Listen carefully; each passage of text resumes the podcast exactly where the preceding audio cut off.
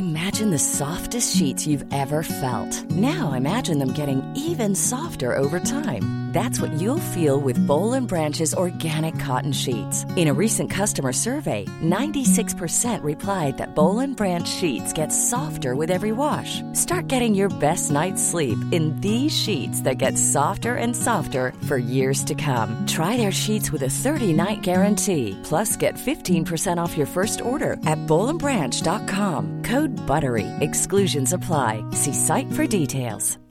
One size fits all seemed like a good idea for clothes. Nice dress. Uh, it's a it's a t-shirt. Until you tried it on. Same goes for your healthcare. That's why United Healthcare offers a variety of flexible, budget-friendly coverage for medical, vision, dental, and more. So whether you're between jobs, coming off a parent's plan, or even missed open enrollment, you can find the plan that fits you best. Find out more about United Healthcare coverage at uh1.com. That's uh1.com. Why don't more infant formula companies use organic, grass fed whole milk instead of skim? Why don't more infant formula companies use the latest breast milk science? Why don't more infant formula companies run their own clinical trials? Why don't more infant formula companies use more of the proteins found in breast milk? Why don't more infant formula companies have their own factories instead of outsourcing their manufacturing? We wondered the same thing. So we made ByHeart, a better formula for formula. Learn more at byheart.com.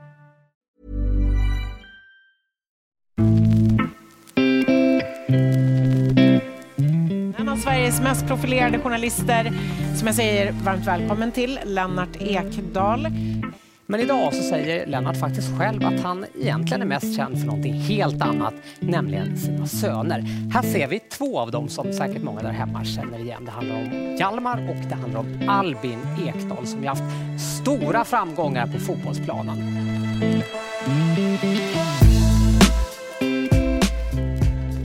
Lennart Ekdal har en lång och framgångsrik karriär som journalist bakom sig. Han har bland annat jobbat på TV4 och skriver idag böcker. Han är även pappan som varit med och fostrat två svenska landslagsspelare i fotboll. Albin och Hjalmar Ekdal. I veckans podd talar Lennart Ekdal om boken Fotbollsfamiljen, en pappas berättelse, som han precis släppt och som handlar om sönernas karriärer. Och han ger både råd till unga som vill bli proffs och varnar för att det inte alltid är lätt. Man ska veta att det är en hård konkurrensutsatt värld. Där du säkert kan hitta klubbar där man kan skapa en trevlig stämning. Men i grunden är det ett konkurrenstänk. Och när du kommer till en klubb så slänger de väldigt mycket pengar på det. Men de gör inte särskilt mycket mer. Du måste vara beredd på att klara väldigt mycket själv. Det krävs en mental styrka som alla definitivt inte är förberedda på. Det, det tror jag att jag vågar säga. Lennart Ekdal talar om Albins karriär, där han tidigt såg som en supertalang, men med ett proffsliv som även innehållit en del motgångar och tuffa tider. Exempelvis när hans tidigare klubb Hamburg tvingade honom att spela skadad på sprutor. Det är obegripligt. Och det är ju otroligt improduktivt och kortsiktigt eftersom det fick de ju tillbaka. De hade ju ingen eh, långsiktig nytta av honom eftersom han aldrig fick, fick läka. Pappa Ekdal talar även om den nio år yngre Hjalmars karriär och vägen till att bli en prisad mittback i Djurgården. Och där han är kritisk till hur Hammarby hanterade det hela. Hammarby skötte ju inte det här särskilt bra eftersom Jesper Jansson, sportchefen och Billborn, tränaren, inte var ett dugg samsnackade. Hur man kan värva en spelare utan att förankra det hos varann, det är ju väldigt konstigt.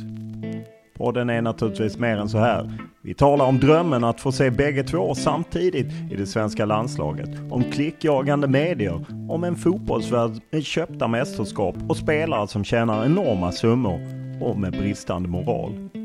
Och så talar vi om de förändringar Ekdal gärna sett i fotbollsvärlden. Som vanligt börjar vi podden med en faktaruta.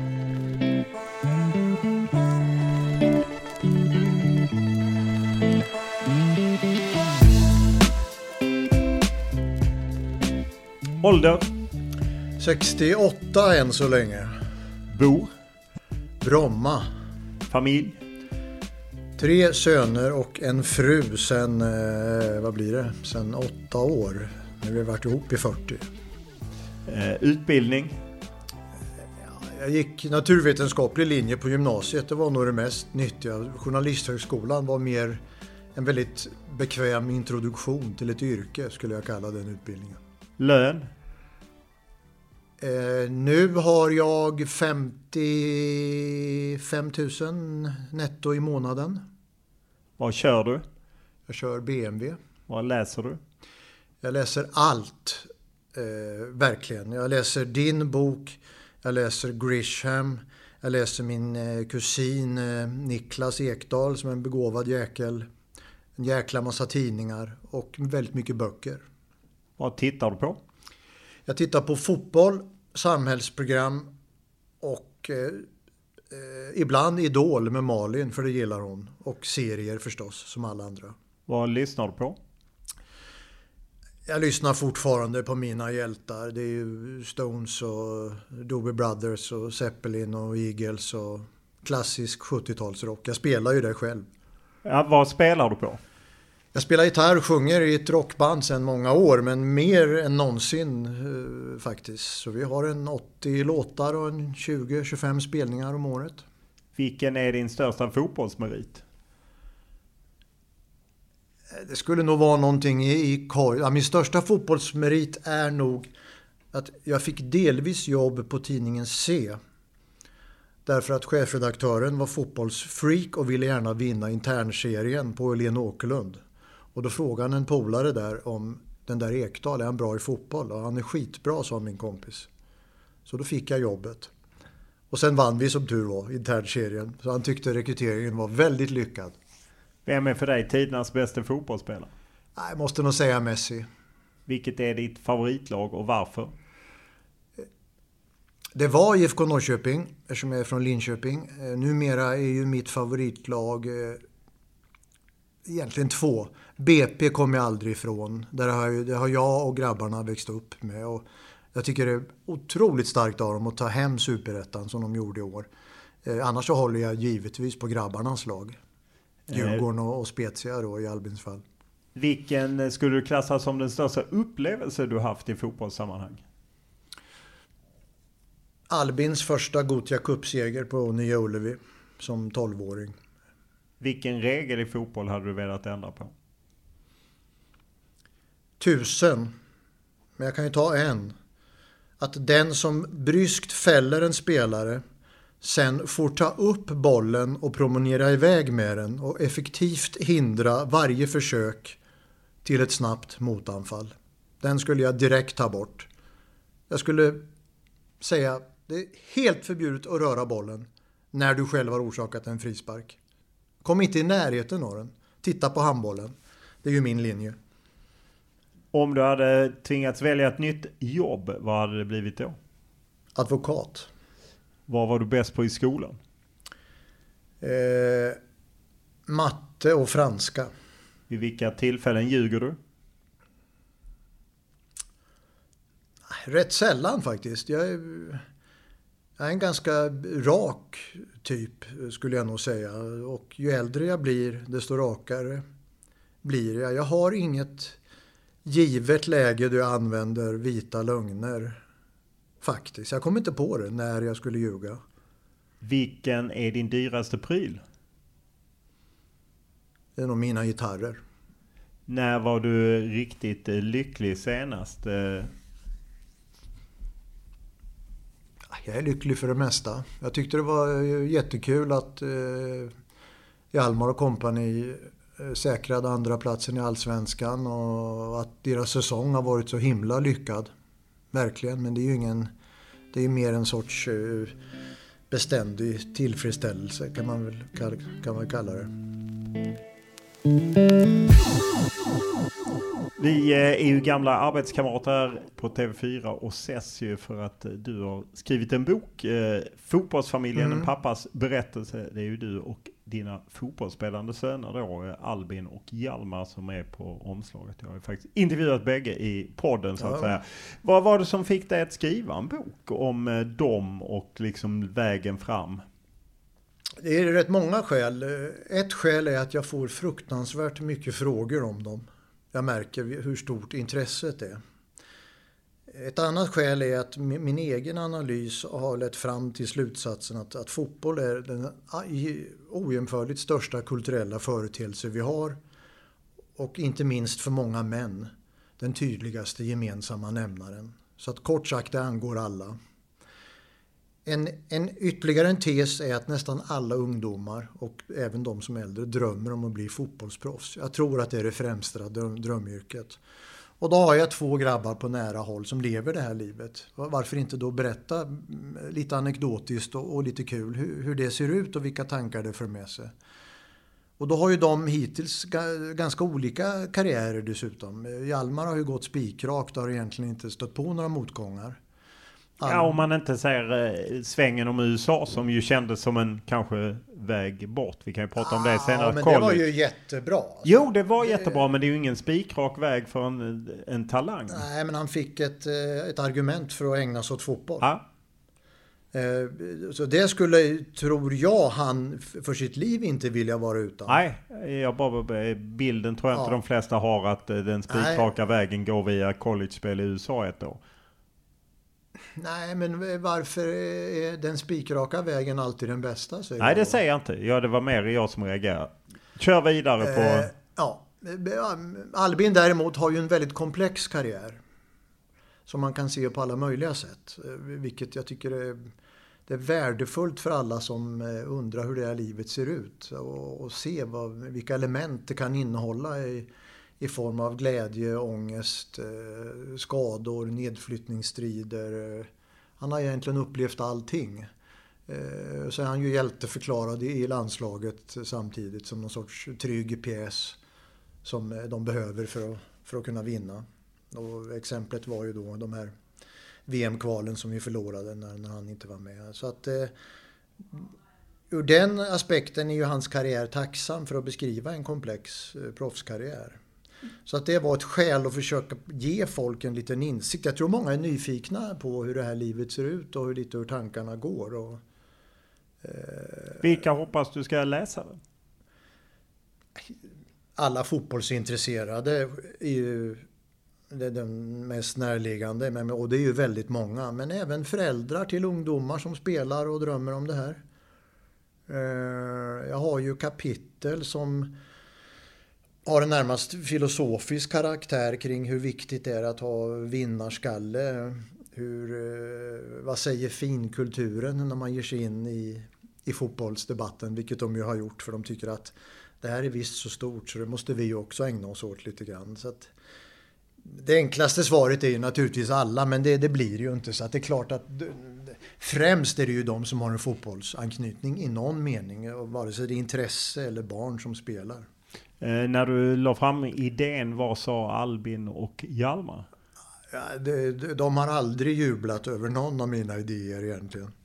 Jag, jag vädrade det här för Albin eh, i ett smalare perspektiv redan för 5-6 år sedan. Och då var han inte alls särskilt förtjust, vilket jag förstår för han menade att nu är jag mitt Då ville du fokusera på honom helt enkelt? Ja, lite mer. Eh, då, då, var det inte lika allmän tanke. Eh, han sa att eh, jag är mitt i karriären och eh, har lite svårt att vara hur öppen hjärtig som helst i, i beskrivningen av mitt proffsliv. Och jag förstår verkligen den. Så det fick ligga på is lite grann. Eh, men så eh, kom ju Hjalmar in i bilden också. Vilket ju förstärkte den här familjevinkeln som, som jag har på boken. Och jag har ju tid numera. Jag skrev ju en bok förra året också. Så, och tycker att det är väldigt trevligt att skriva. Och det är, har du ett ämne, det vet ju du som skriver väldigt mycket fotbollsböcker. Eh, tankarna rinner till och därmed rinner också orden till. Så att det, är, det är ingen eh, jättebrottningsmatch att sätta sig och skriva. Jag, jag, kan, jag är inte av, avundsjuk på de här romanförfattarna som sitter med ett blankt papper framför sig i fem timmar. Så har det aldrig varit för mig. Jag skriver ett par timmar. Inte mer, men då får jag ur mig ganska mycket. Så att jag, jag är ganska, vi är ju ganska flinka. Det är ju journalistiska Ja, och du har ju stått verk. för att ta av i, när, i ditt närområde så att säga. Ja, så att det, det, det är ju snarare journalistik än författarskap skulle jag nog säga, även om det är kul att bli kallad för författare. Eh, det blir ju lite speciellt, vi vet ju inte eh, men när vi spelar in den här, men det kan ju bli så att bägge blir uttagna till landslaget eh, för de här träningsmatcherna. Det var ju, kunde ju varit så redan i juni när Hjalmar var med i Nations League och Albin ja. fick lämna återbud på grund av ja. skador. Han var ju ja. i en villa i Spanien eller någonstans söderöver och vilade upp sig för skador. Mm. Hur, hur är känslan att tänk om man är två söner i landslaget mm. samtidigt? Mm. Jag tror det vore absolut roligast för, för Malin, min fru och mig. Och eh, jag tror det vore kul för grabbarna men de skulle inte gå bananas så att säga. Men för mig vore det ju sagolikt, absolut, det är klart.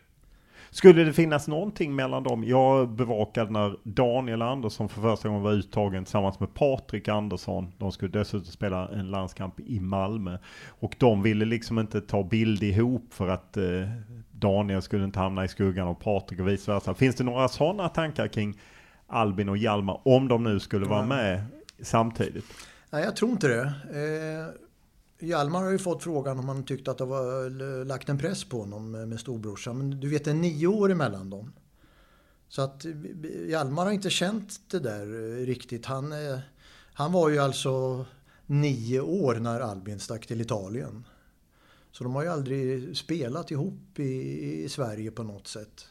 Och Albin har varit väldigt mån om Hjalmar och han, han värnade verkligen att han skulle tänka på skolan innan han visste om det här med fotboll verkligen kan vara någonting och leda till en försörjning. Så att, nej, de, de har en otroligt eh, fin eh, brodersrelation. Det är väl möjligt att, att Albin både bildligt och bokstavligt skulle känna sig som storebrorsan i en sån konstellation.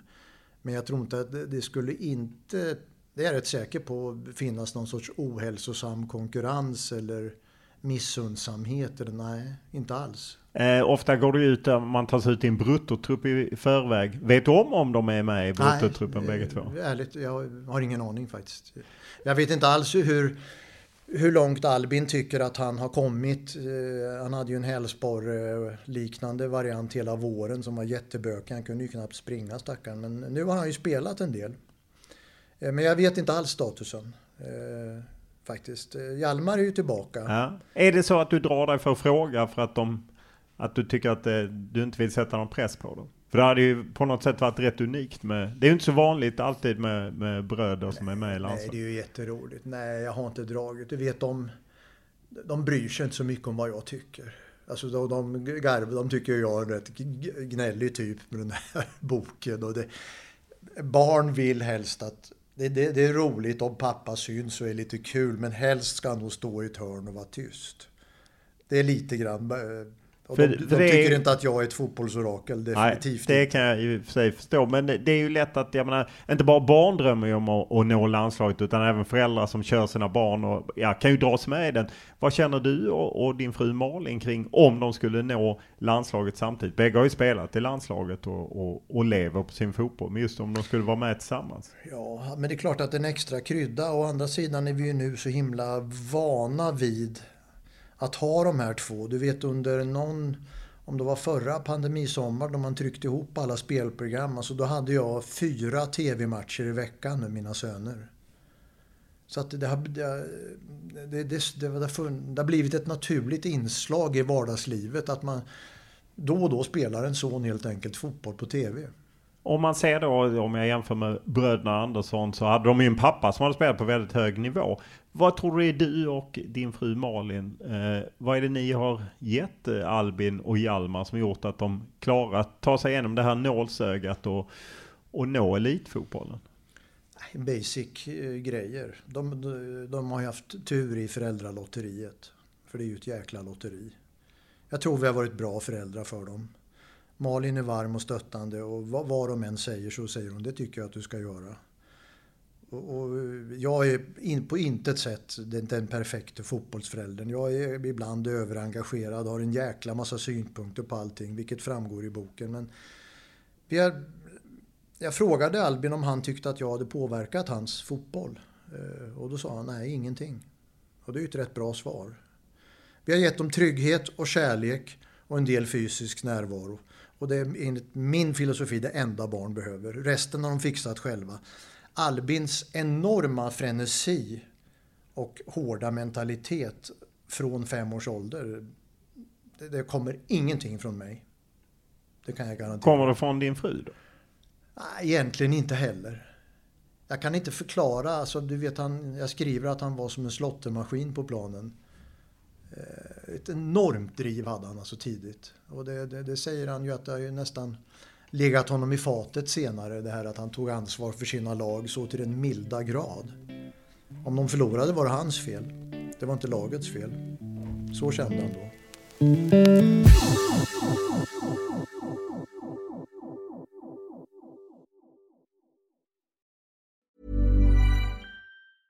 Jewelry isn't a gift you give just once. It's a way to remind your loved one of a beautiful moment every time they see it. Blue Nile can help you find the gift that says how you feel and says it beautifully with expert guidance and a wide assortment of jewelry of the highest quality at the best price. Go to BlueNile.com and experience the convenience of shopping Blue Nile, the original online jeweler since 1999. That's BlueNile.com to find the perfect jewelry gift for any occasion. BlueNile.com. Life is full of awesome what ifs, and some not so much, like unexpected medical costs. That's why United Healthcare provides Health Protector Guard fixed indemnity insurance plans to supplement your primary plan and help manage out of pocket costs. Learn more at uh1.com. Hiring for your small business? If you're not looking for professionals on LinkedIn, you're looking in the wrong place. That's like looking for your car keys in a fish tank.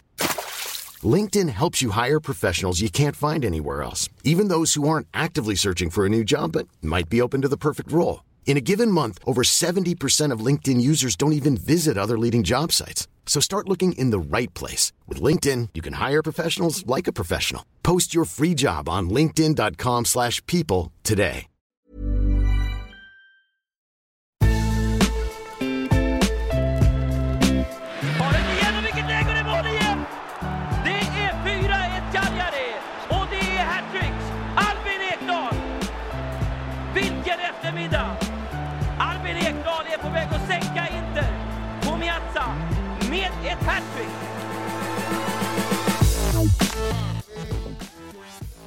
Om vi går tillbaka, du, den är ju uppdelad i lite olika delar och du skriver ju rätt mycket om bägge två så att säga. Men om vi börjar med Albin så hade han ju först otroligt dominant, sen hade han ju en period när alla växte ifrån honom. Hur, hur kunde ni som föräldrar stötta honom? För jag menar det, det händer väl med de flesta att man växer lite ojämnt och liknande. Ja, det, alltså, det var ju tufft. Han, han, det låter ju larvigt att säga, men han, han var verkligen eh, outstanding upp till 13. Och sen blev han en bland 300 under kanske ett och ett halvt år. Och då lägger ju många av. Och där har vi ju den här tesen att det är eh, ofta tvåorna som går längst. Därför att de har någonting att fightas mot hela tiden. Men jag tror att han, han kände att talangen var så exceptionell. Att han helt enkelt var piskad att ta sig igenom den här perioden. Och han behöll den här fotbollsnischen. Han var ju jätteroad av det som tonåren har att erbjuda i form av fester och ja, tonårsgäng och allt det här. Men, men han åkte och tränade varje dag efter gymnasiet. Och det var inget som kom från er utan det kom bara från Nej, honom själv? det kom från honom. Jag kan, jag kan inte säga att vi la oss i eh, egentligen vad han skulle... Men han var aldrig nära att sluta. Det hade varit skillnad om han hade varit så deppad att, men det var han inte. Det var motigt ett tag och han fick hoppa undan därför att han hade ju sitt rykte med sig. Så de var ju jävligt elaka mot honom. Han fick ju enormt mycket smällar och var ju väldigt tunn i 14-15 års åldern. Men sen växte han ju till sig rätt snabbt. Och, och, så snabbt att han ju debuterade i Allsvenskan, då var han ju 17. Just det här att, att balansera att, att vara så duktig och sen liksom ändå, jag menar det fanns ju skola, du poängterar ju ändå i boken flera gånger, du berättar till och med långt fram i boken och du är på ett akademimöte för flera av klubbarna i Stockholm där du trycker på att skolan och du, du klagar ju lite också på klubbarna att de inte ja, men trycker på att skolan är viktig. Och ni flyttar ju till och med Albin från en fotbollsklass till en vanlig klass. Ja, det var ju totalt misslyckat. Alltså fotbollsklassen. Ja. Det, det, hälften av gänget sket i plugget. Hur, hur, hur var det ändå just att, för Albin verkar ju, även om han skötte skolan okej, okay, så verkar han ju inte satsat lika hårt som Hjalmar exempelvis. Han hade ju inte tid. Vet du.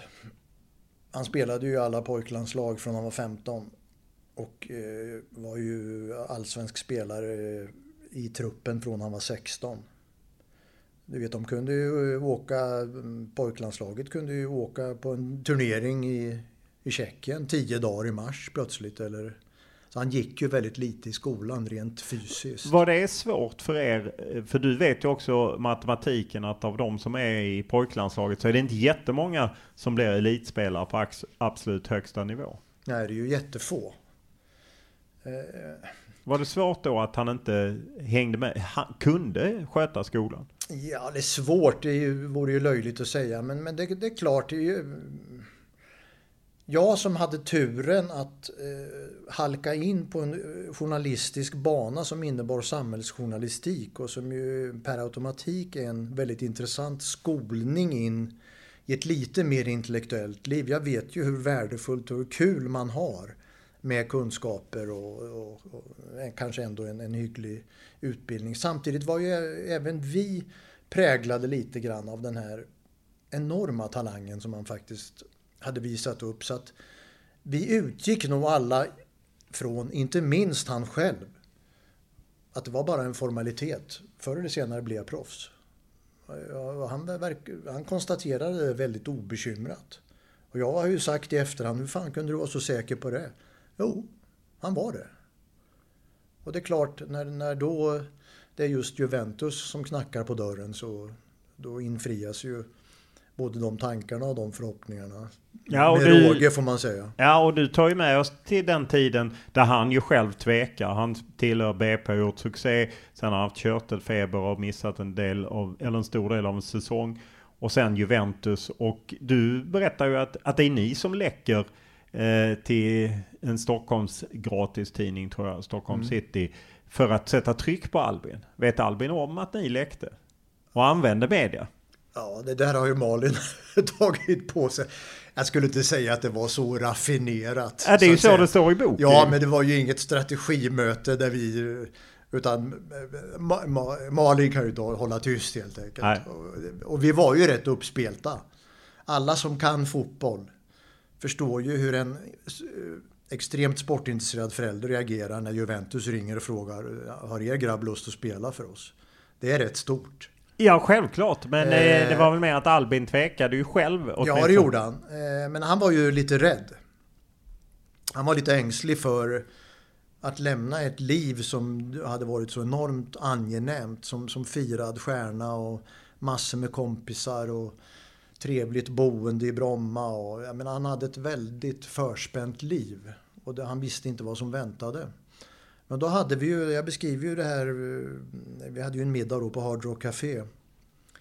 Eh, Hela familjen Ekdal ja, helt enkelt? Ja, lite, lite med syfte att snacka igenom det här ordentligt. Och då, då la jag fram det värsta som kunde hända. Och när han fick det klart för sig så tror jag han kände att ja, det här är ju inte så farligt. Och det värsta är ju att man i så fall vänder hem och har lärt sig ett språk, provat på en ny kultur. Har, ja, du har lärt dig lite italienska, ja. du har tjänat jättemycket pengar. Du har fått träna med världens bästa fotbollsspelare. Det är ju en ganska kul erfarenhet. Så att han förstod det att det var... Nedsidan var inte särskilt djup. Det som är, slår mig när jag läser boken är ju som man kanske... Ja, men det gläntas då och då in i den här världen men där det ju kanske ofta lätt, det kanske är svårt när man är fotbollsproffs att glänta till att det faktiskt inte är så glamoröst. Man kan sitta ensam i Siena, utlånad, väldigt ensam och ha det trist och, och så. Att, mm. att det var tufft för Albin. Jättetufft. Jag tror han hade skittråkigt där ett par år. Han säger ju det själv. Han satt och skypade i timmar med, med, med kompisarna. Vi kunde ju inte heller åka ner i skytteltrafik hela tiden. Vi, satsade ju i Turin första året. Malin tog ju tjänstledigt tio veckor tror jag. Och var nere och var lite mamma. Och han hade en kompis som Han hade en flyttade. kompis, så det, det var ju bäddade vi ju jättebra. Men, men jag var ju, jag menar, titta hur mycket du jobbar. Eh, jag jobbade ju jättemycket. Jag kunde liksom inte åka ner mer än kanske ett par gånger per termin. Så att han var väldigt mycket ensam och han tyckte att det var svårt och socialt att komma in i de italienska lagen. Han tyckte de var lite speciella, lite barnsliga. Ja, helt enkelt lite, lite svåra att, eh, för en ung svensk kille. Så att, eh, där fick han ju, vilket ju skedde vid många tillfällen, bita ihop. Verkligen. Ja, och, och det är ju liksom den tuffa att man också ska avstå en massa grejer. Alltså man har det ju fantastiskt, man får göra sin hobby, man tjänar bra med pengar. Men man avstår väldigt mycket socialt, väldigt mycket Ja. kul grejer. Ja, jag har ju en, eh, en uppställning där på plus och minus. Tio punkter. Eh, och det, det får man ju naturligtvis värdera. Eh, Hjalmar är ju där nu. Han erkänner ju att han också då var, var rädd för att missa allt det här roliga då. Som han inbillar sig är lite roligare än vad det är. Det är väldigt lätt att sitta liksom utomlands och tro att fan vad kul kompisarna har hemma nu. Men de, de har ofta en, en grå, grå vardag också. Men eh, det är ju ett väldigt speciellt liv. Det, det måste jag ju säga. Och eh, jag hade inte passat så Nej, för du skriver ju på slutet att du sammanfattar just när du har de här listorna plus och minus. Eftersom du har två söner som lever livet. Att du hade inte valt om du hade kunnat välja. Nej, men det är också en insikt om min mentala styrka. Som jag tror inte hade varit tillräcklig. Du tar ju även upp eh, det som kanske inte, eftersom jag har följt Albin och ställt några frågor om det här på presskonferensen. Han har inte gillat att prata om skador om man säger så. Nej. Exempelvis 2021 så tyckte han själv inte han hade haft så mycket skador när vi tog upp det i Båstad. Men du går ju igenom, han har ju, han har ju haft otur helt enkelt Ja, med många grejer. otur. Det- Hur, hur har den tiden varit liksom för er att eh, stötta i, i de perioderna? Lite jobbig. Vi har ju tyckt synd om honom. För att tala klarspråk. Jag tycker aldrig, eller aldrig ska jag inte säga, men, men ofta har han...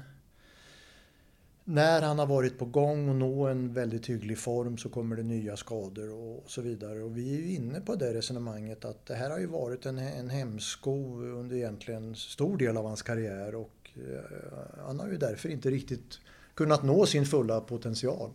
Ja, och du ger ju också en inblick i cynismen när han spelar i Hamburg. Ja, det Och var han- ju förfärligt. Ja. Hur, hur kan man tvinga någon med en spruta bara skicka ut dem fast de är skadade? Ja, ja, det är ju obegripligt. Och det är ju otroligt improduktivt och kortsiktigt eftersom det fick de ju tillbaka.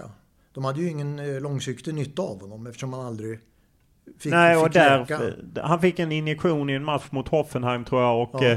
Tvingas ut. Eh, han Ja. vill inte spela och Nej, så men drar han han. hade så ont så han... eh, Det, men de brydde sig inte om det. Nej. Det var ju väldigt märkligt. Och då drog han ledbandet var borta fyra månader. Ja.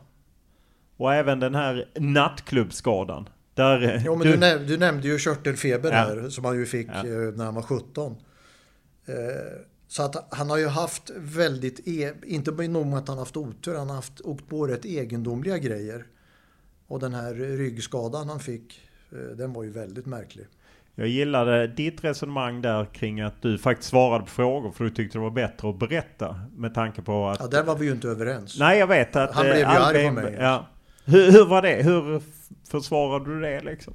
Du berättade vad som hade hänt på den här nattklubben i Hamburg, att han hade trillat över ett bord. Du sa ett glasbord, det var det tydligen inte då. Så här, jag, jag var ju säker på, eller jag är säker på att Albin är ju ingen lallare som springer omkring dyngrak och gör bort sig. Det är en jävla fin kille, disciplinerad. Eh, urtypen för en pålitlig svensk proffsspelare skulle jag säga. Så jag, jag var rätt säker på att det här beror inte på att han totalt har gjort bort sig. Han, han råkade snubb, snava på en kant och faller så olyckligt. Och varför inte berätta det då istället för att inte säga någonting och låta alla spekulera. Om du har eh, kombinationen skada och nattklubb så behöver man inte vara journalist som vi är för att associera en viss riktning. Mota då Olle i grind istället och, och säg som det är. Ja, jag, jag håller med dig. Jag tror att man vinner på det. Men det... Ja, men jag mötte ju en massa strategisnack Ja. från alla möjliga håll. Från, från agenthåll och från klubbhåll och, och, och från andra. Lägg locket på är väl strategin. Ja, och en strategi var ju oj då, nu stundar EM, hur ska vi nu förhålla oss till... Eh, var det Hamrén fortfarande? Ja, det var Hamrén fortfarande. hur, hur, ska vi, hur ska vi lägga upp det här så smart? Det är ju inget att lägga upp. Det, det talar för sig själv. Kan han spela så är han med och kan han inte spela det går ju inte att komma och mörka någonting så att säga. Utan... Nej, den är svår att, att, Ja. att stuva undan. Ja. Om man säger, för jag reagerar eftersom man blir ju intresserad av det, journalistiska hur du... Albin har verkligen inte gjort något fel. Eh, Det är någon placering som har slutat i ett kronofogdekrav där det egentligen bara är en teknikalitet Ja, det en blivit... det var ju en rolig story. Ja, men att du då är så rädd för att det ska... Att kvällisarna ska få tag i det eller om det är någon annan media. Hur, hur resonerar man där? Är det så enfaldigt? Ja, det är det ju. Jag menar på goda, på goda Ja, ja, grunder. du- du får blåsa på. Hur ofta ser vi tabloidjournalister koka soppa på en spik? Ja, ja, ja, både och skulle jag säga. Men ja, jag tycker inte alltid att om man kan stå för någonting. Ja, men jag har inte gjort något fel så behöver man inte vara rädd för det. Nej, men det var ju onödig publicitet. Kände jag. Ja, Det är ju det är, det är en rätt bra story. ja, ja nej, det är fascinerande så. Albin Ekdal jagas av Kronofogden. Ja. Det är ett ganska hyggligt löp. Halv miljon i skatteskuld Ja. eller vad det var. Som inte är sant, det är viktigt att understryka. Och du, det klirades ut, du tog honom till Skatteverket och löste sig allting. Så det var inga problem.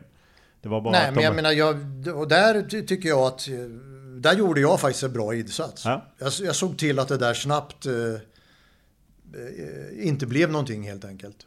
Du ger ju också lite inblick i att när han ska byta klubb, eh, bland annat i Cagliari, tuff president. Eh, han var väl inte klok skulle jag säga eftersom han sen Nej. ägde Leeds eh, efter det. Men där han ju blåser eh, Albin på lönen på slutet och, och det är mycket tjafs kring eh, Hamburg och Albin kunde valt PSG. Och framförallt som jag inte känner till, han kunde ju gå till Leicester och vunnit ligan. Ja, men det, hade du haft en spåkula där så kunde du hört av dig.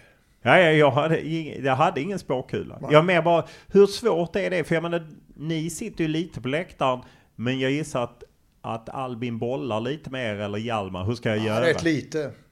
Ja, när det gäller klubbar rätt lite måste jag säga. Eh, för- framförallt då. Han har ju blivit mer medelsam eh, med åldern.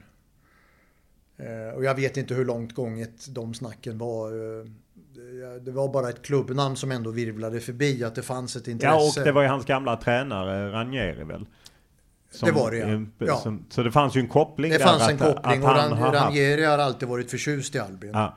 Så att det, det fanns en, en koppling, men sånt där vet man ju inte. Eh, Det finns ju väldigt mycket, vad hade hänt om jag hade gjort si eller så? Det var ju samma med PSG. De ville också ha honom till Ja. Paris Saint-Germain när Zlatan var där eh, sommaren 2015, är ju detta. Eh, Så att, Eh, Ja, men då hade han- eh, Man kan säga två saker om Hamburg-valet. Och det var ett, han fick ett väldigt bra kontrakt. Två, han mötte en väldig entusiasm från tränaren. Och det är två rätt bra pusselbitar. Sen kunde man lagt till Hamburg är en skittrevlig stad. Vi blev ju enormt överraskade hur, över hur fin den stan är. 4-55 000 i snitt på hemmamatcherna. Fem, en anrik klubb. Det var väldigt mycket på pappret som såg skitbra ut. Och det var väldigt mycket som inte blev så bra. Nej, och eh, det säger han ju i intervjun med dig. Du intervjuar ju alla eh, dina barn och din fru. Men eh, i intervjun så säger han att han på något sätt ångrar det. Sen kan man ju inte göra någonting åt det Nej.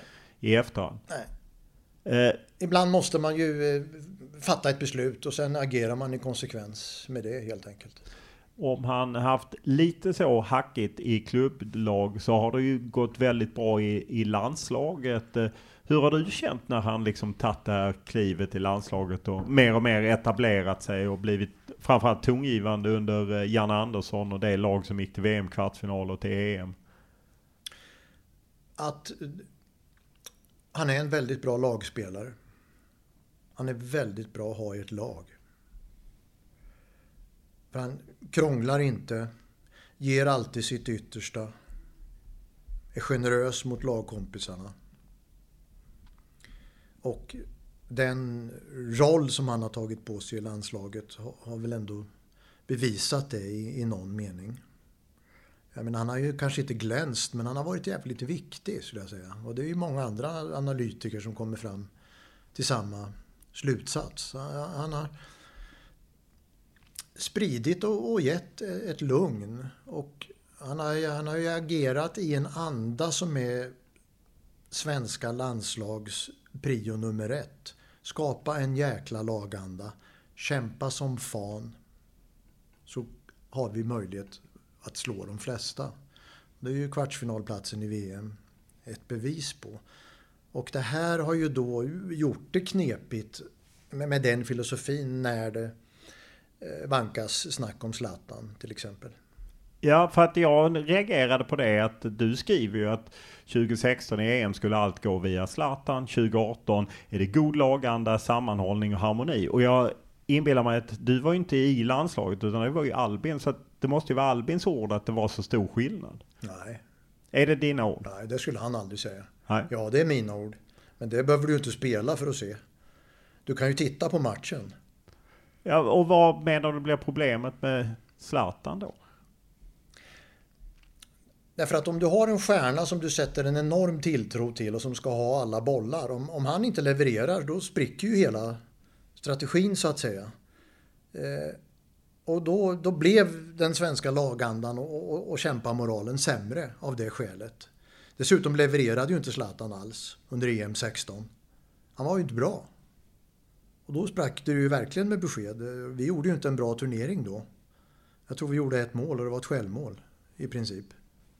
Så att eh, ja, fakta talar ju för sig själva. Eh, det är ju lättare att... Zlatan har ju en fantastisk karriär. Men man måste nog ändå säga att för den typen av spelare så är det betydligt enklare om man är med i ett lag som är jättebra och i regel har bollinnehav och dominerar matcherna. De har mer råd med en sån spelare än ett lag som har ett eh, underläge i bollinnehav och som vilar väldigt mycket på att kämpa som fan. Det, det blir en annan sak alltså.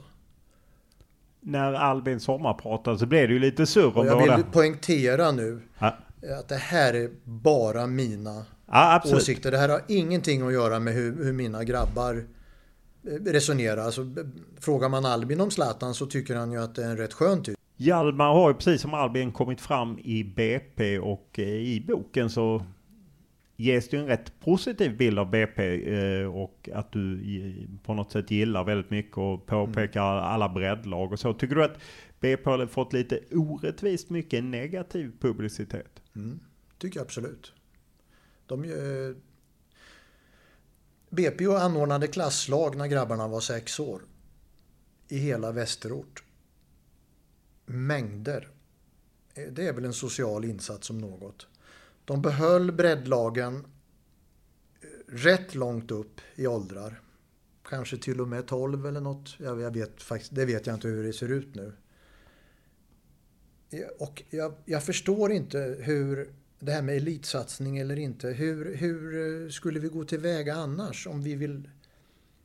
Vill vi att människor både ska motionera och att vi ska få fram bra fotbollslag? Ja, sannolikt. Men då måste vi ju göra både och. Albin var ju enormt frustrerad när han fick spela med sina klasskamrater. Och kände att han fick göra allt själv. Han mådde så dåligt när de fick stryk. Återigen, för det, då lades allt på hans axlar. Hade inte han rätt tidigt fått spela med, med jämbördiga, då tror jag inte han hade fortsatt. Så jag, det är liksom en icke-fråga. Dessutom är ju alla klubbar nu har väl så kallade akademier eller... I varje fall alla e, e, elitklubbar. Ja, Men... säg att det ändå är 30 eh, klubbar i Sverige. Som i någon mening elitsatsar. Du skriver ju även att du inte gillar det här med att man inte räknar tabeller och resultat. Du menar att barnen ändå lär sig och det är klart de räknar och de är så. Tror du att det är negativt? Man kan ju inte förneka att en viss poäng med att spela fotboll, det är att göra mål. Och den som gör flest mål vinner.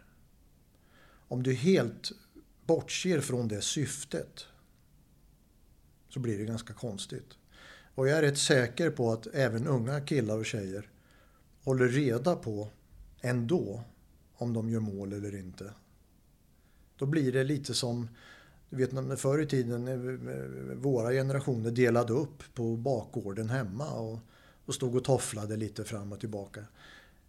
Jag förstår inte skadan med att någon vinner en fotbollsmatch. Däremot, det hindrar inte att du predikar att det här med vinnarskalle och den här enorma tonvikten som läggs vid vinst eller förlust. Det är jag ju inne på väldigt mycket. Den tycker jag är skadlig. Ja, där är du ju väldigt kritisk. Dels mot eh, allt från frågesporter och liknande och att det liksom, du har själv slutat tävla säger du. Eh, ja, men det är rätt skönt. Eh, ja, men frågesporterna det är, jo, ju, mer, det är tog, mer på en skämtsam Ja, jag fattar. Men... men... du tog det hela vägen liksom och pekar just på det här vinnarskalle och att... Ja. ja. men jag, har, jag har ju ett bra exempel med en jämn match som slutar 1-0 eller 0-1. Det är i princip ingen skillnad i själva matchförloppet. Ena gången studsar på smalbenet och in och andra gången på smalbenet och ut. Däremot konsekvensen av det resultatet blir jättestor. De som vinner med 1-0 är hjältar och de andra är usla. Och det blir jättedeppigt. Och det där tycker jag är överdrivet. Alltså det här enorma vinstfokuset. Jag har ju inget recept naturligtvis på hur man kommer åt det. Men jag... Nej, och du, du, sticker ju hål på några bubblor. Folk som spelar som pratar om att jag är vinnarskalle och jag är si eller jag är så. Att... Ja, men det var ju rätt roliga citat där. Ja. Så det får se ut hur det vill bara vi vinner. och... Men jag tyckte Henrik Rydström då som jag ju gillar. Han sa ju också, ja men det är klart att vi, vi, vi det, är, det, är viktigt att vi vinner men folk som kommer att titta på oss kanske vill se lite bra fotboll också. Och det är väl ett rätt bra citat i all sin enkelhet. Ja, det vill vi. Eh, I och för sig, när han var spelare så var det Hur inte kul, kul är det med ett, ett oerhört disciplinerat lag vars enda affärsidé är att vinna med 1-0 och sen hålla det resultatet. Nej, det är ju inte Det är ju inte så himla kul egentligen. Nej, i och för sig. I mitt sen har du ju naturligtvis en supporterkategori för vilka vinsten betyder allt. Ja, för att jag kan ju säga om jag går till mig själv, de mina lag, det jag skiter hur det ser ut, bara de vinner. Ja, men det är ju en jävla korkad inställning. Ja, ja men jag är inte smartare än så. Nej, men det...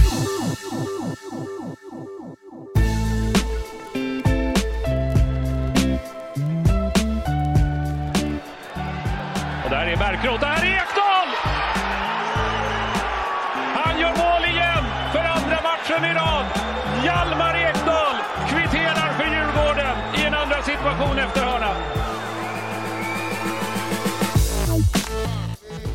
Om vi tar eh, Hjalmar så går han ju också lite annan väg än, än eh, Albin. Jag menar, du beskriver hur han har varit målvakt och, och så. Att han, han kanske inte var den exakt lika stor talang som Nej, Albin inte var. alls.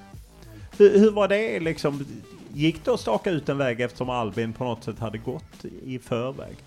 Nej, var, var, var Hjalmar skulle hamna visste vi ju absolut inte. Det är det ena. Å andra sidan, alla som spelar i BP's första lag är ju bra. Eftersom det är ett av Sveriges bästa lag, alltid vet Hjalmar och dem då, Albin vann ju allt. Juniorallsvenska och pojkallsvenska. Men, men jag vet att alltså BP's U17 då som Hjalmar spelar i, de gick ju till final i både U21 och U23-allsvenskan och sådär. Alltså med tre och det är ju ett pärlband av spelare som idag lever. Ja, Sex, sju stycken. Ja, allt från Gyökeres och Det är ju fantastiskt. Ja, nej, Isherwood. Alltså av Hjalmars 98 lag är åtta välbetalda proffs. Det säger ganska mycket.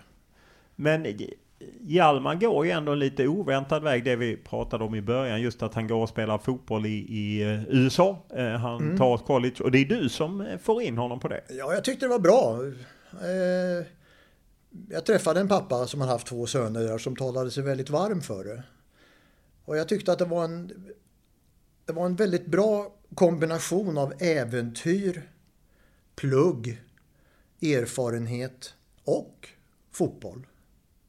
Och det, han fick verkligen allt det där och du vet de tränade ju stenhårt där borta. De gymmade ju en timme innan plugget. Och så pluggade de till två och så tränade de fotboll. Alltså det var, det var ingen semestertillvaro. Nej, och du är, har ju med Emil Kumlin som är en av flera som eh, levererar över spelare. Men som jag faktiskt också intervjuat en Ja. gång och som ju sa just det att det fascinerande när man kommer dit är ju att man får förutsättningar nästan på Premier League-nivå. Fantastiska anläggningar. Ja. Det finns ju så mycket pengar i skolidrotten. Så att, men var inte ändå, fanns det inte en rädsla att, att det blir inget mer i, i Sverige så att säga, eller Europa, utan nu är det kanske fotboll där, men också framförallt utbildning? Jag kan ju säga så här, du åker ju inte till ett college i USA därför att du tror att det är det i särklass bästa sättet att utvecklas fotbollsmässigt. Så är det ju inte. Och det visar ju statistiken. Eh, Emil säger ju att Hjalmar är kanske den han har skeppat över av hundratals som har gått längst. Och då är han ju ändå kvar i allsvenskan. Så det, det säger ju någonting om, om hur, hur svårt det är. Eh, vad som däremot och det skriver jag ju om. Alltså det gick så makalöst bra i fotbollen där borta. Så det fick ju Hjalmar att tänka till alltså, tror jag. Och han blev ju väldigt populär. Han, han är ju också, vad jag förstår, bra att ha i ett lag. Eh, Eh, Bosse Andersson är helt lyrisk när, när vi träffas. Liksom. Djurgårdens sportchef Ja, han tycker att det är sån jävla bra lagspelare och det är han säkert. Eh, Men om man, både innan han åker till USA så åker han ju på en resa med sina kompisar som varit bestämd ett halvår när Olof Mellberg är tränare. Och den assisterande tränaren citerar du att han säger att Du är körd. du är körd. Ja. Och sen så får man ju när han spelar i Frej och Hammarby signar honom så är det ju noll intresse hos Stefan Billborn. Du skriver bedrövligt ledarskap och ja, du skräder ju inte orden. Det är ju Nej. ändå lite baksida av det här liksom att, eh, att komma tillbaka och att man inte kommer fram för man får inte förtroende och man blir ju lite bedrövad när man läser det. Hammarbyarna borde ju åtminstone fundera vad var det som gick snett? Man tappar ju en landslagsback. Ja, men det var ju, vi behöver ju inte, alltså Hjalmar själv ligger ju väldigt lågt med det här. Han konstaterar bara att det fanns inget in- intresse. Man kan väl säga två, ett par saker. Eh, Hammarby skötte ju inte det här särskilt bra eftersom Jesper Jansson, sportchefen och Billborn, tränaren, inte var ett dugg samsnackade. Hur man kan värva en spelare utan att förankra det hos varann. Det är ju väldigt konstigt. Det är en slutsats. Det andra är att hur här kommer det en ung kille, 19-20 år, till en storklubb i Allsvenskan. Är naturligtvis lite osäker, lite rädd. Hur är det då möjligt för tränaren att inte prata lite särskilt med den här grabben, unga grabben? Alltså det är för mig, det är obegripligt. Ja, framförallt det är ju nästan som det du berättar om Albin när man sätter en spruta och skadar spelaren. Samma här. Det man borde tänka är ju att man vill höja värdet på alla spelare man har. Istället för att sänka det. Och inte ens, jag menar de lånar ut honom till Sirius, han gör det ju bra. Eh, Sirius gör det bra och de hör av sig exakt noll gånger. Ja, det och det, jag skriver ju det, kan man tänka sig ett enklare samtal till en utlånad spelare som det går skitbra för, som spelar samtliga matcher i ett lag som överraskar positivt. Kan man tänka sig ett enklare samtal än att säga hej det är Kalle i Hammarby, fan vad bra det går för er, vad kul, vi är jätteglada här. Men inte ens det orkade de med. Nej, det är ju rätt fascinerande. Det går ju desto bättre i Djurgården och också fascinerande när jag intervjuar honom att han just är en av de få spelare som jag intervjuat som pluggat vid sidan och, Mm. och tyckt att det varit viktigt. Hur, hur ser du på att man hade från klubbar och liknande tagit, kunnat ta större ansvar när det gäller både talanger men även spelare som man har i, i träning? Ja, när de är seniorer är det ju lite svårare att ta någon sorts pluggansvar. Dock tycker jag ju att man då och då kunde ha lite kulturella aktiviteter och så vidare. Men definitivt när de är, säg mellan eh, 13 och 20 i klubbarna. Då tycker jag man kunde uppmuntra eh, pluggande i mycket, mycket större utsträckning. Vi hade ju hoppats på till exempel när Albin eh, gick fotbollslinjen på, började ju gymnasiet på fotbollslinjen. Att han kanske kunde slippa någon BP-träning. Men det som hände var ju att han fick, fick träna dubbelt. Han tränade på morgnarna med, med gymnasiet som ju leddes av BP. Men sen eh, var han ju tvungen att åka ut till Grimsta och träna med... Så han tränade ju i princip två, två gånger per dag då. Eh, och det blev ju naturligtvis inte särskilt läxbefrämjande. Och jag tycker det där, de, de talar med kluvna tungor och har en rätt hycklande inställning. Och eh, jag vet långt tillbaka var det till och med BP-ledare, kanske lite på skoj, som var inne på att det var ett problem att ta spelare från gamla Villa Bromma som Albin kom från. Därför att när de kom upp i 15-årsåldern då brydde de sig om skolan. Och då fanns det mindre utrymme för fotbollen. Jag hoppas att det där var sagt lite det skämtsamt. men det, det, var väl skämtsamt och sanning ja. i en mix. Och man ser Hjalmar som på något sätt står inför det som eh, kanske Albin varit ute. Skräms av att han tar steget ut i den världen där man just kan bli bänkad, man kan få en spruta och skickas ut fastän man är skadad. Och visst, man har jättebra betalt, men nej, allt det där. Nej, det gör jag inte. Han är så trygg. Eh, och han har väldigt bra inställning. Eh, han han tycker just nu, han lever ju livet just nu. Han har ju haft det sagolikt i Djurgården under två år. Men han inser att fotboll inte är precis allting. Jag tycker han har en välgörande eh, distans till sitt fotbollsspel. Han säger ju pappa det här är inget arbete, det är en kul syssla. Och det är fantastiskt priv privilegierat. Var vill du se honom? Var? Mm. Arsenal. Det är hans favoritlag, så varför inte? När man läser din bok så är du ju rätt hård eh, mot oss journalister, klickhysteri, vi förutsägbara intervjuer, vi har dåliga tv-intervjuer eh, och så och så. Är vi så dåliga? Jag vill inte sitta här och smöra dig Olof. Nej, det gör inte ju, det. Smäll på oss istället. Det vore lite opassande, men jag menar du, du kan ju... Jag får väl upprepa det jag skriver helt enkelt. Nej, ni är inte, naturligtvis, eh, naturligtvis inte så dåliga. Men jag ibland är det lite fantasilöst. Jag tycker att eh, eh, en del reportrar eh, förbereder sig inte tillräckligt. Utan det är, det är nästan alltid samma fråga. Jaha, vad har du att säga om halvleken? Berätta om ditt mål. Ta oss igenom matchen. Alltså, eh, man borde ha kunnat iaktta element i spelet som du kan ta upp. Hur kommer det sig att ni aldrig lyckas ta er förbi deras press, hur ni än försöker? Visste ni inte om det? Har ni inte tränat på det? det skulle, jag ger exempel på lite sådana frågor. Men de här, liksom, hur gick tankarna och... Det är lite slentrianmässigt. Jag menar, du spelar ju delvis i en annan dimension också som sportjournalist, vilket ju är otacksamt. Jag förmodar att du inte är populär i en hel del läger hos fotbollförbundet, eh, hos en del klubbar. Men, och en, del spelare också. Ja, men det är ju inte, vi journalister ska ju för fan inte söka popularitetspoäng. Det ska inte, ska inte sportjournalister göra heller. Nej, och det är därför jag frågar, för jag tycker alltid det är intressant att höra liksom, ja men är det sån klickhysteri? För ibland kan jag tycka att, ja men spelarna har ju också ett ansvar. Att de inte alltid bjuder till helt enkelt. Det rätt, kan vara rätt svårt att ställa ens en fråga. Jag menar när senast eh, träffade man Albin exempelvis. Det är ju svårt att få en intervju Absolut. med honom. Jag, ty jag tycker också att de har ett ansvar. Och de eh, klubbar, spelar, så hela fotbollsvärlden måste ju förstå vad publicitet betyder för deras verksamhet. Det bygger ju på att man via publicitet skapar ett intresse som sen indirekt skapar intäkter från alla möjliga håll. Och om de inte är delaktiga i det här, då funkar det inte. Och man kan ju bli lite förbannad på tränare eller spelare som är så jävla sura så att de i princip destruerar intervjuer med enstaviga svar. Det, det, det är deras förbannade plikt tycker jag. Ska du ägna dig åt toppfotboll, då måste du också rimligen kunna svara åtminstone tre, trestavigt på några frågor. Absolut. Du går ju sen igenom lite av de ja, men på något sätt stora grejer som hänger. Du är ju kritisk till exempel att lönerna är så höga. Men upplever du att det är så stor skillnad på till exempel om en global VD eller en global artist, filmstjärna eller nu fotbollsspelare som har på något sätt hela världen. Upplever du att det är en stor skillnad där?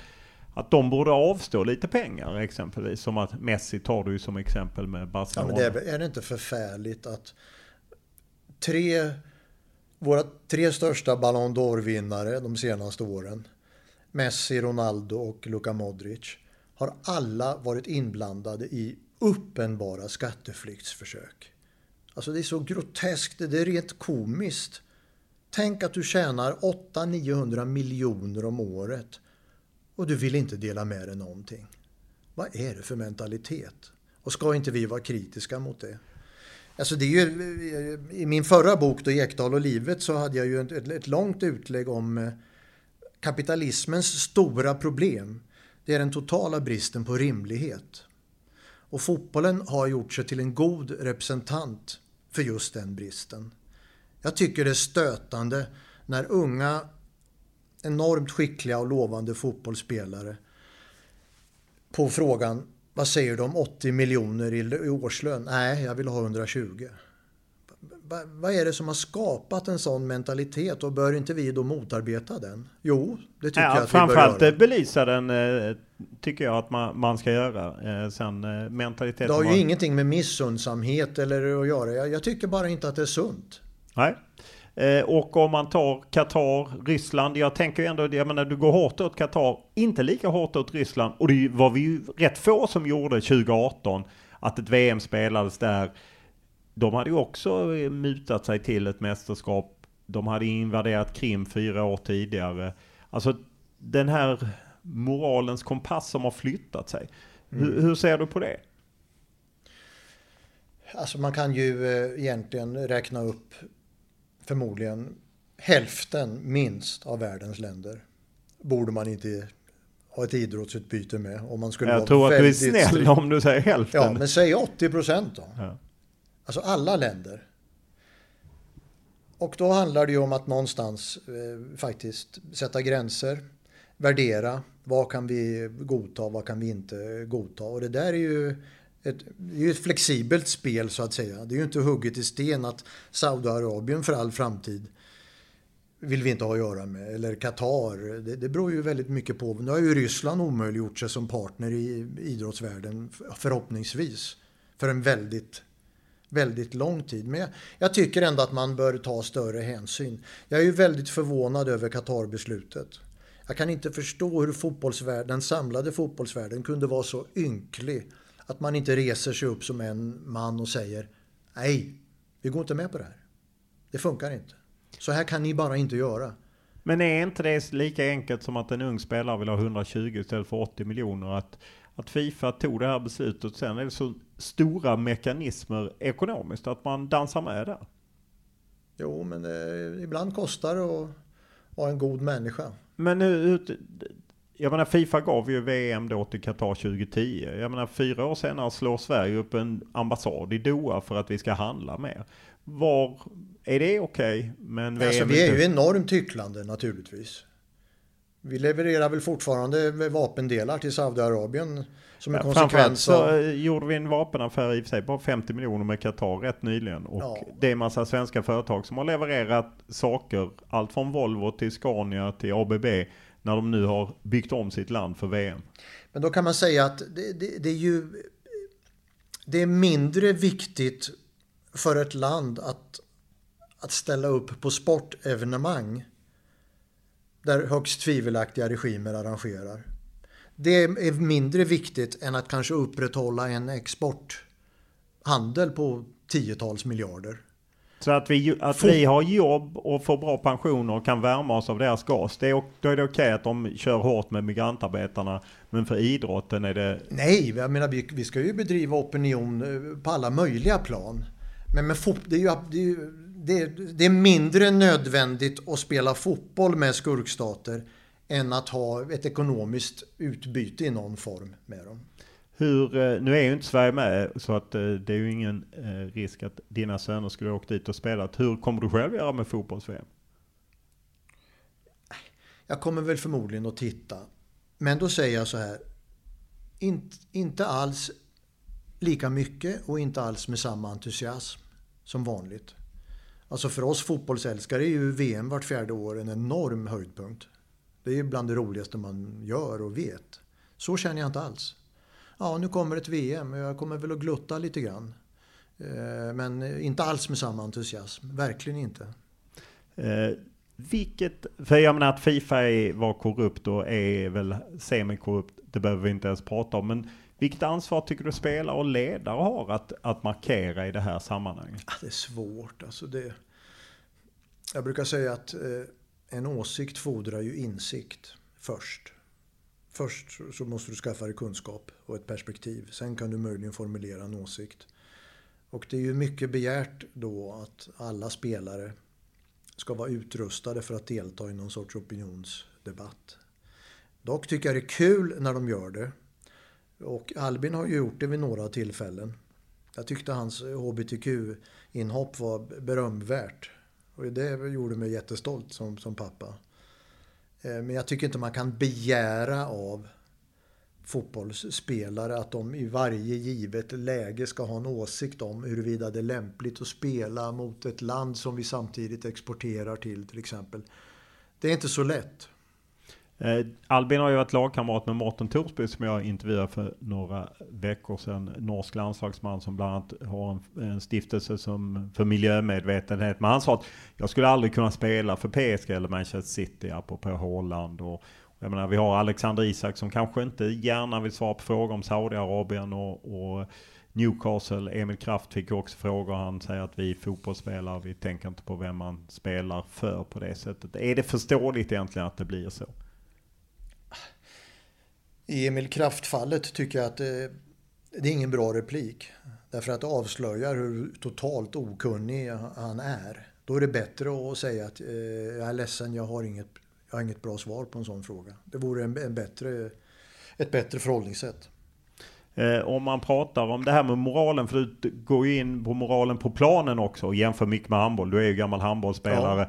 Och, just, och det är ju ett rätt vanligt jämför man jämför sport. Ofta får man mail, kolla hur spelarna ligger i fotboll, i handboll står de upp. Och jag som är från Lund kan... Och som är stenhårt. Precis. Du, du är från Lund så jag du, har spelat du har ju sett H43 och... Ja, jag har spelat i Lugi. Det är väldigt viktigt att markera. Inte blåklockorna i H43 då.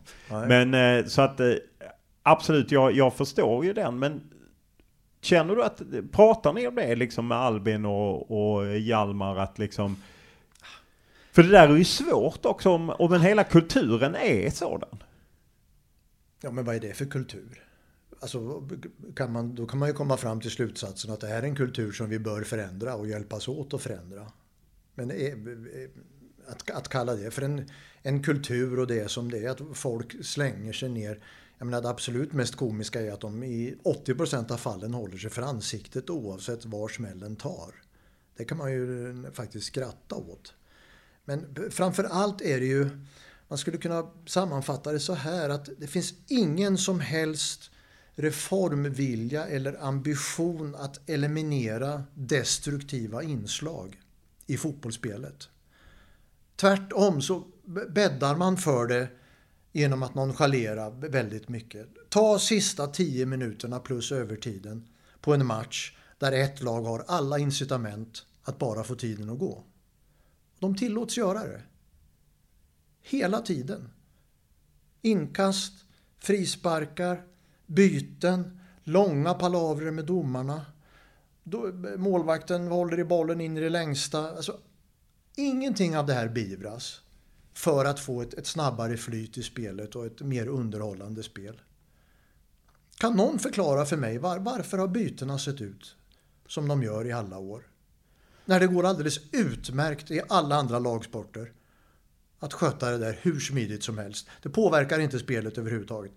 Men här ska vi då plötsligt blåsas av och någon ska lunka sakta av plan. Vad är det?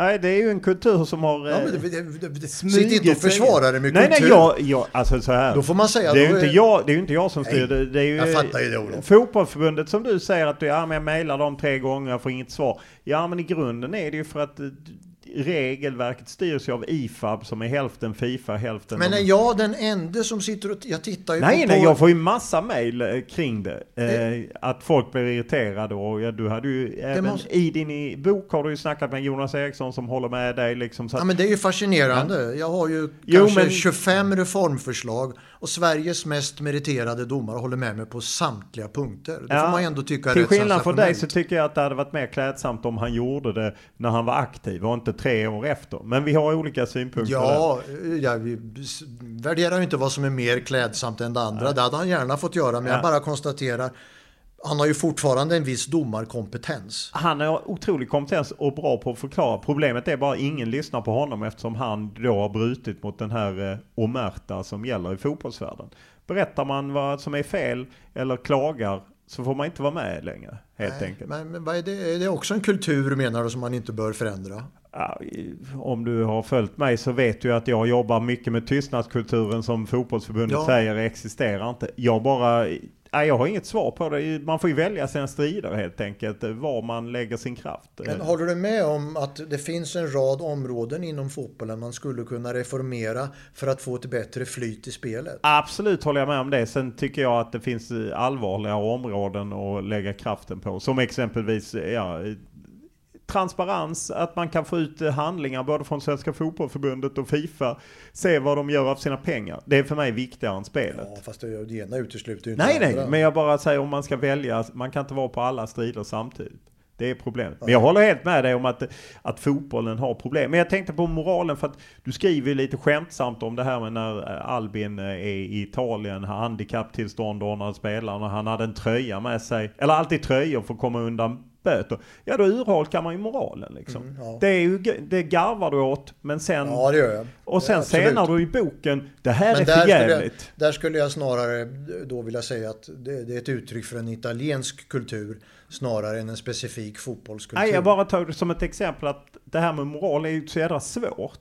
För att det ena sekunden ibland tycker man att ja, så är det i Italien, jag har med mig lite tröjor, jag signerar en tröja, slipper jag parkera, eller fortkörningsböter. Ja, och då kanske det följer med in på planen. Då blir det det, i det är ju Italien. en rätt märklig koppling att eh, en, eh, ett sätt att komma undan en fortkörningsböter Jo, men det blir skulle ha med moralen på en fotbollsplan att göra. Ja men om moralen urholkas på flera ställen, det kan ju vara problem, eller hur? Att det blir ju en kultur i Italien. Du säger att det är en italiensk kultur. Ja, ah, men- jag, bara, jag bara tyckte det var intressant. Ja, men jag vet inte riktigt vad, vad, vad du syftar till att komma fram till. Är det att ja, moralen på fotbollsplan är inte särskilt bra, men det gör inte så mycket? Nej men jag menar att om man ena sidan tycker att det är viktigt med moral, att spelarna ska stå upp, de ska inte köra det man i Italien kallar furbo, det vill säga skaffa sig fördelar på planen. Ja men det är ju lätt att man gör det i, i samhället, att, att det urholkas på flera ställen. Att om man urholk, är med och deltar i ett system, ja det blir en kultur. Det som du tyckte mot mig, att ja men är det en kultur? När jag sa att ja men så är kulturen inom fotbollen. Så är kulturen i Italien. Ja, men det är just det här att jag undrar om det, det här med det här skämtsamma då som jag är inne på, om det har så mycket med moralen. Så du menar att om en handbollsspelare skulle bli stoppad av polisen och jag tycker det är lika- och lämnar över sin tröja istället en signerad tröja. Då, då kopplar man inte det till att det är god moral på plan, eller? Nej, jag, jag, det var mer ditt resonemang i boken. Du, du ser inte skillnaden mellan att ja, men det är lite humoristiskt eh, att man har eh, några tröjor i bakluckan så man kan köra för fort.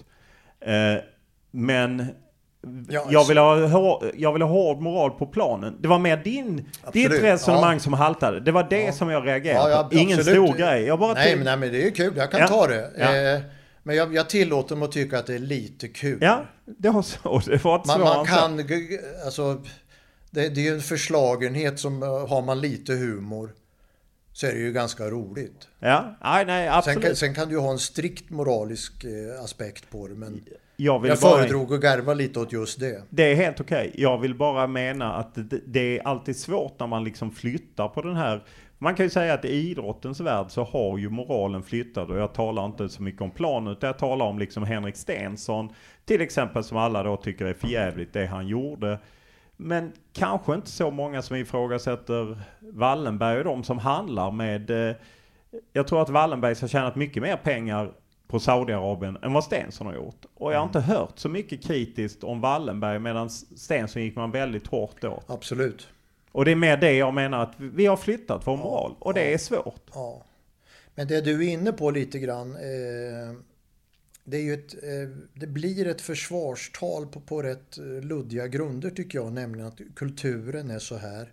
Så här har det alltid varit. Folk vill egentligen inte ändra på, på någonting. Så här är fotbollen. Menar du att jag försvarar fotbollen? Ja, men du försöker förklara att Nej, det är ett kulturellt det är- fenomen som kanske inte är så mycket att göra åt. Ja, jag tror tyvärr. Eh, nu läste jag ju för inte så länge sedan Tore G. Brodd som väl var fotbollsförbundets ordförande 84. När fotbollsförbundet fyllde 80 år så skrev han en krönika om liksom domarna. Det är allt mer pengar, det är sånt tryck på domarna. Eh, ja, men som egentligen hade kunnat lyftas fram i 2022. Det vill säga Mm. att nästan ingenting har hänt. Och jag håller ju med dig om att det hade ju varit bra det som eh, heter hon Ingrid som är gammal Fifa och sitter ordförande i Svenska fotbollsförbundets domarkommitté. Där hon säger att det hade varit bra om man tittar i efterhand. Det är något jag gärna hade sett, att man tittade i efterhand och straffade Mm. spelare. Det kan ju vara allt från att man eh, slår någon till att man eh, filmar så att säga. Det tror jag hade varit bra. Men det är ju jätte, verkar ju svårt att få ihop det systemet. Ja, men jag, jag håller med dig om att de här gränsdragningarna när det gäller eh, omoral eller inte är väldigt svåra att göra. Att det, det är bedömningsfall egentligen hela tiden. Men vad, vad jag försöker peka på är ju en, en, en rad omständigheter och förändringar som skulle göra fotbollen faktiskt roligare att titta på. Det är inte så...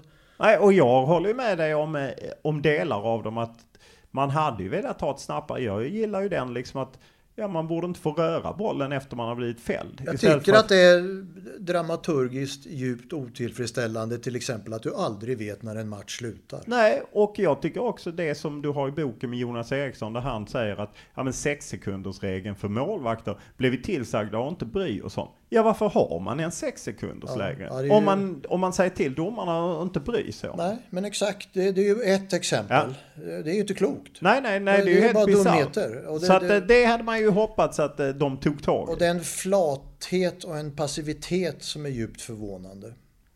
Du är ju även inne på, du citerar Peter Wolodarski och det här med derbyn och att, eh, jag menar, ultra som kan vara hårda och jag menar, du har även Albin som säger någon gång när de blev stoppade att liksom supportrarna ville verkligen döda dem.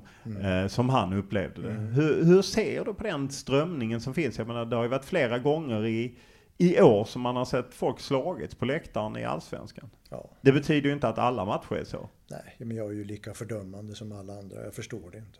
Jag, jag, jag, Vad kan man göra åt det då? Apropå kulturer. jag har inget. eh, Ja, vi, man, man får benchmarka som du säger. De som har lyckats ganska bra med det här, hur har de gjort? England är väl ett bra exempel. Ja. Där, där det väl ser väldigt annorlunda ut nu jämfört med för 25 år sedan om, Ja. om jag har fattat det rätt. Men de har ju varit väldigt repressiva och kollektiva bestraffningar och sånt. Som inte supporterkulturen och fotbollen gillar i Sverige. Nej, men det är klart att de inte gillar det. Men jag menar, ta matchen i Norrköping här. I, det var väl i förrgår. eh, Norrköping-Djurgården. Jag menar, att starta... Alltså, jag skrev ju på skämt i boken. Och Vill ni se på stämning? Jag kör igång ett fyrverkeri, fullskaligt fyrverkeri. Och så gör man det. Och hur kan vuxna män tycka att det är så jävla kul när det är massa rök som man inte ser någonting och så avbryts matchen i 20 minuter. Var ligger det roliga i det när man är 25, 30, 40 år? Jag kan Nej. förstå om du är 10 år. Stämningen brukar ju de anv- använda som argument. Stämning, vad är det för stämning? Nej, nej, jag bara, jag, nu ska det inte bli så att jag försvarar det, utan jag bara konstaterar att, att det finns där, tyvärr. Ja, men du kan ju säga att det, det, det är ju då en, en stämningsskapande åtgärd som eh, ändå förstör för, för spelet. ja, nej, Då jag, kan man ju ifrågasätta det på den grunden. Ja, ja och där kan jag ibland känna att eh, lika eh, offensiva som spelare och klubbar var mot villkorstrappan så hade jag gärna sett att de var mot det som är, är negativt så att säga. Med att det blir oroligheter på läktaren eller pyroteknik som bryter matcher. Ja, men jag menar det här med supportrar som inte sköter sig, det, är ju, det, är ju, det, det har ju som, med så mycket mer att göra än fotbollen. Jag menar, det är väl osäkra, otrygga män som i grupp blir väldigt primitiva och det här med hata, hata AIK, hata Bayern, hata Djurgården. Alltså det blir ju bara larvigt. Det är, svårt att förstå. Jag, jag vet inte vad man ska göra åt det. Nej, inte jag heller. Eh, du är ju även inne på, eh, du har haft söner som varit ute, men det här med agenter och så. Hur, vad är ditt råd till liksom unga spelare och föräldrar som hamnar i den situationen att man faktiskt är så duktig i fotboll att man blir uppvaktad av diverse aktörer som vill jobba för en? Ha inte för bråttom. vänta lite, lär känna personen och betala inte groteska arvoden. Hur vet man vad groteska arvoden är? Nej men alltså det du, du behöver ju som köpare av en agenttjänst inte på något sätt bry dig om vad som är kutym. Jag skiter i om du brukar ta 10%. Av mig får du 3. Take it or leave it. Alltså det, det finns ju ingen stipulerad ersättning som en agent måste ha. Utan som, det är ju ofta då kanske föräldern som, som blir den första förhandlaren om, om grabbarna och tjejerna är 16, 17, 18 år. Jag sa ju då till Albins agent eh, att eh, vi betalar gärna dig i termer av en välbetald konsult. Men förväntar inte några fantasibelopp. Jag menar återigen, vi var inne på löner. Mino Raiola lär ha gjort 40 miljoner euro på Pogba. Alltså det är ju så komiskt så att... Och tragikomiskt. Man, man kan ju bara garva eller gråta åt det. Och det, det, är ju naturligtvis då för att de har satt i system med det här med procent och skapat en maktposition. Men det, man, man, behöver inte bry sig om det som köpare. Man ska inte ha överdriven respekt för dem heller. Hur ska man hantera klubbar som kommer och, och, där man ju kanske inte alltid blir premierad i den klubb där man är fostrad och, och så. Hur ska man som talang och föräldrar hantera det? klubbar som kommer och ja, Dels vill... klubbar som kommer, men du kanske tillhör BP eller AIK och de kanske inte vill, tycker att du ska vara kvar där och kanske inte vill ge dig jätte... Historiskt sett så brukar det ju sällan löna sig att stanna på samma klubb eller samma arbetsplats väldigt länge. För att man tar för givet på något sätt. Ja, fast det finns ju inget generellt råd. Det beror ju på hur du har det där du är, hur du trivs, hur mycket du har betalt där, vad du har för eh, förhoppningar och, planer för framtiden. Vill du verkligen gå all in eller vill du ha en bekväm tillvaro ytterligare några år och kanske göra något annat? Det är ganska individuellt eh, faktiskt. Eh, den första gången som vi fick, eh, hade anledning att fundera över det här så, så var det ju, råkade det ju vara just Juventus. Och då var det ett ganska lätt beslut. Hade det varit en, eh, en division 1-klubb i Norge hade det ju inte varit lika lätt beslut. Så att det, det beror ju väldigt på vem som frågar helt enkelt hur, hur man hanterar och hur pass intresserad man blir. Finns det något du hade velat veta hade velat veta innan du har varit med. Nu har du ju massa erfarenheter som du har packat in i, i, i din bok och som är naturligtvis är intressant att läsa för de som ska in på den resan. Så att här, men är det något du hade velat veta där och då första gången när, när Albin började dras in i den här världen? Du menar kring omständigheterna ja, i ett proffsliv? Men, ja, proffsliv eller ung talang. Om, ung omsusad talang. Du berättar ju hur han är och besöker Chelsea och de tar inte ens in honom i London och eh, rätt trist hotell och, och, så. Är det något du hade velat veta som förälder när du liksom skulle in i den här världen? Det gick från att det var kul på Gothia Cup till att det plötsligt blev mer allvar. Alltså man ska veta att det är en hård konkurrensutsatt värld. Där du säkert kan hitta klubbar där man kan skapa en trevlig stämning. Men i grunden är det ett konkurrenstänk. Och när du kommer till en klubb så slänger de väldigt mycket pengar på det. Men de gör inte särskilt mycket mer. Du måste vara beredd på att klara väldigt mycket själv. Det krävs en mental styrka som alla definitivt inte är förberedda på. Det, det, tror jag att jag vågar säga. Och man ser ju på att det är ju en hel del som faktiskt åker hem. Kanske inte med svansen mellan benen men de åker ändå hem därför att det här blev tuffare än de hade tänkt sig. Och vi har ju rätt mycket, jag tror jag skriver där, vi skickar ju ut alltså en, nu var det väl grabbar vi pratade om, 70-80 per, per år åker ut i Europa. Och hur många av dem hör vi talas om? så småningom. Ja, en minoritet, definitivt. Så att det är, det är ett tufft projekt att ge sig på och bestämma sig för att försöka bli professionell fotbollsspelare. Det är, ingen, det är verkligen ingen rak resa. Stort tack för att du ställde upp. Ja, det var kul. Det var roligt att vi fick lite diskussion också. Absolut. Ja. Det, man ska inte vara ensam om allt. Nej. Det är ju bra Nej. att du lappar till oss så att vi inte är så bra. Det ska vi ha också. Ja.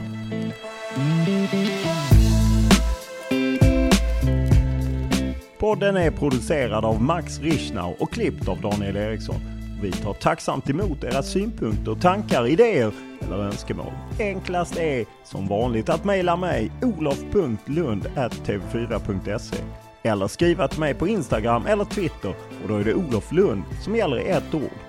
Stort tack för den här veckan!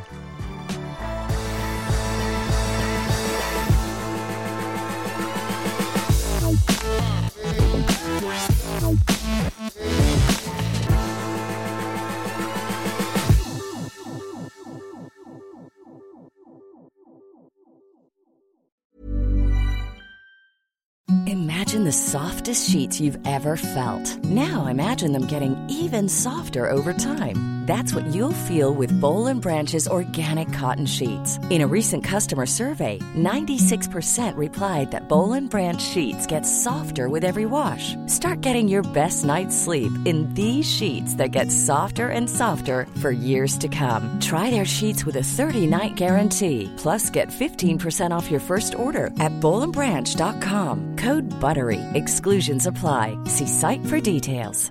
Even when we're on a budget, we still deserve nice things. Quince is a place to scoop up stunning high-end goods for 50 to 80% less than similar brands. They have buttery soft cashmere sweaters starting at $50, luxurious Italian leather bags, and so much more. Plus, Quince only works with factories that use safe, ethical, and responsible manufacturing. Get the high-end goods you'll love without the high price tag with Quince. Go to quince.com slash style for free shipping and 365 day returns. Mom deserves the best, and there's no better place to shop for Mother's Day than Whole Foods Market. They're your destination for unbeatable savings, from premium gifts to show-stopping flowers and irresistible desserts. Start by saving 33% with Prime on all body care and candles. Then get a 15-stem bunch of tulips for just $9.99 each with Prime. Round out Mom's menu with festive rosé, irresistible berry chantilly cake, and more special treats. Come celebrate Mother's Day at Whole Foods Market.